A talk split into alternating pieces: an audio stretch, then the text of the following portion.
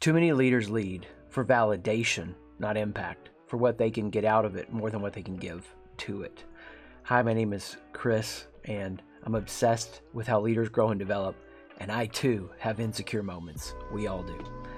Glad you're here with me now on the Sight Shift podcast so you can learn how to lead for impact, not validation. Welcome to Lead for Impact Session 6. Too many leaders are leading for validation, not impact. So they're not having impact. And if they can start to shift awareness to what they over and undervalue, they can start to have impact. How? Because that's going to lead to the first component of impact, which is action, taking the right action.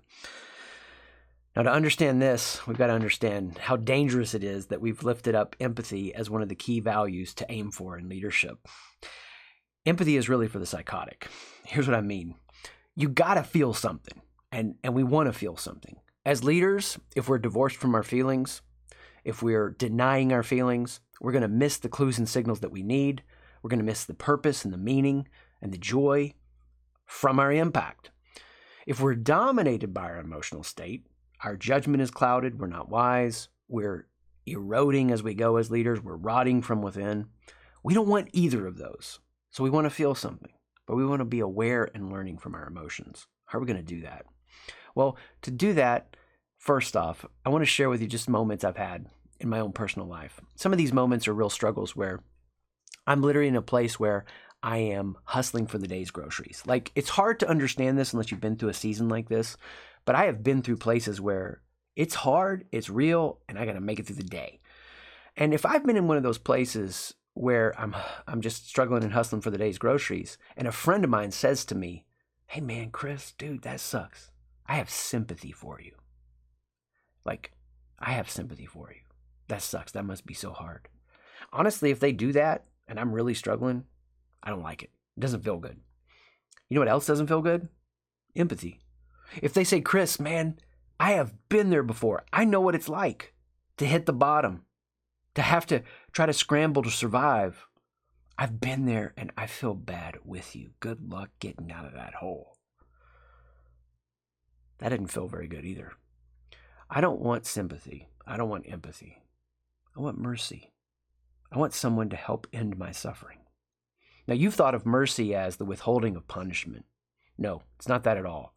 Mercy is I'm stepping in to end suffering. What's meant the world to me in those moments when it's been the hardest is not someone's sympathy, not someone's empathy, but someone's mercy. Chris, here's a hundred bucks. Go get some food. When you've been at the bottom, when you've struggled, when you've crawled, when you've climbed, when you've scraped on your elbows, you know that it has been through the help of others that so much shifts and changes for you. That's the nature of what we do as leaders. We end suffering. We bring solutions to problems. We're always going to have problems, and when we solve problems, it's going to create more problems, but that's what we do. We end suffering. If you have a business, what makes your business powerful or impactful is you're ending suffering. It's not that you feel with the client, it's that you solve the client's problem.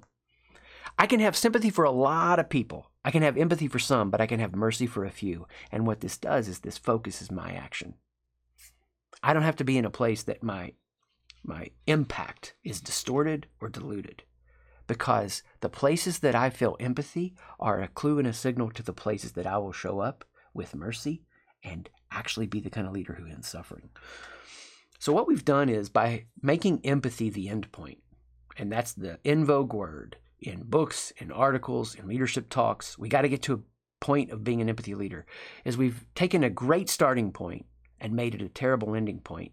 And we've empowered the most psychotic among us the religious leaders, the politicians, the people at work that know how to feign emotion, that know how to match and mirror things.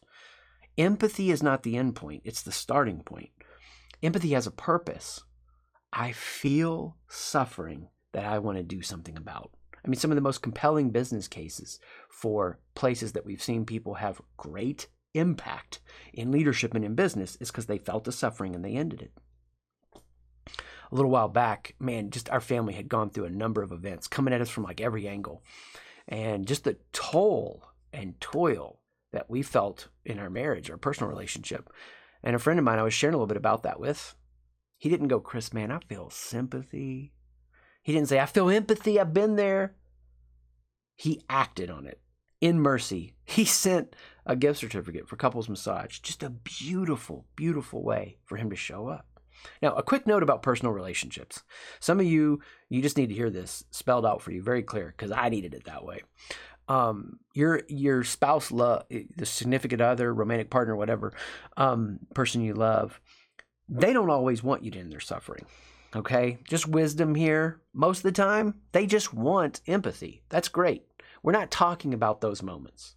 But for most leaders, they're not actually leading for impact, they're leading for validation because they hear the suffering, but they don't do anything about it. They're actually trying to solve too many problems. They're trying to do too much, so they can't actually take the action they want to, or or there's just a lack of commitment. There's there's a fear. There's there's not enough courage there to take the right action. It doesn't matter to me whatever your business is. I mean, it could be a porta potty business. You are ending the suffering of others. It could be cleaning the porta potty. You're ending the suffering of others your business might be connected to in a very real, real way something you're doing that, that you feel a lot of sense of meaning and purpose. And if you don't, that's okay for what your business does, but you need to know that you do that for the people that work in your business. Look, you can't take all the actions in the world and you can't end all the suffering. It's going to exhaust you to even try. I look for the places that grab me empathetically, and mercy then is where I lead through a transformation. To be a leader of impact, not validation, means I look around and as I lead with action, I'm actually being that person, that leader, who doesn't just stop at the emotional feeling, but instead I let it carry me through to the action that I take. And what I've found over and over and over and over and over in leadership and in life, the ones who have the most impact are the ones who take the action that they can take in the place that they find themselves. The world right now has an overwhelming amount of problems. It always has, really, but you just didn't know about what was happening in all the tribes all over the globe. You're now connected to a device at any given moment that helps you feel all the suffering of the world.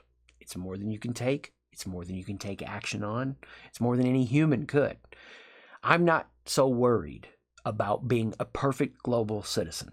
Yeah, I want to be wise, I want to be aware, Instead, I know how transformation really works. It's not macro top down at the institutional level. It's lots of communities that are transformed, micro communities from the ground up that make the world a better place. And so I don't have to feel overwhelmed with all the problems of the world. I don't have to solve everything. I don't have to end the suffering of everyone. Instead, I can look where I am right now and say, what is the action that I need to take? Out of what I value and the impact I seek to make, impact equals action. What's the right action for me where I am right now? And to get a deeper understanding on this, what you want to do now is start to pay attention to what actions you take from the values we looked at in the last session. You're going to start to understand and explore more about what it means to be a leader of impact. We're going to dive into motive next. Make sure you don't miss that one. There's always more at sightshift.com. S I G H T shift.com.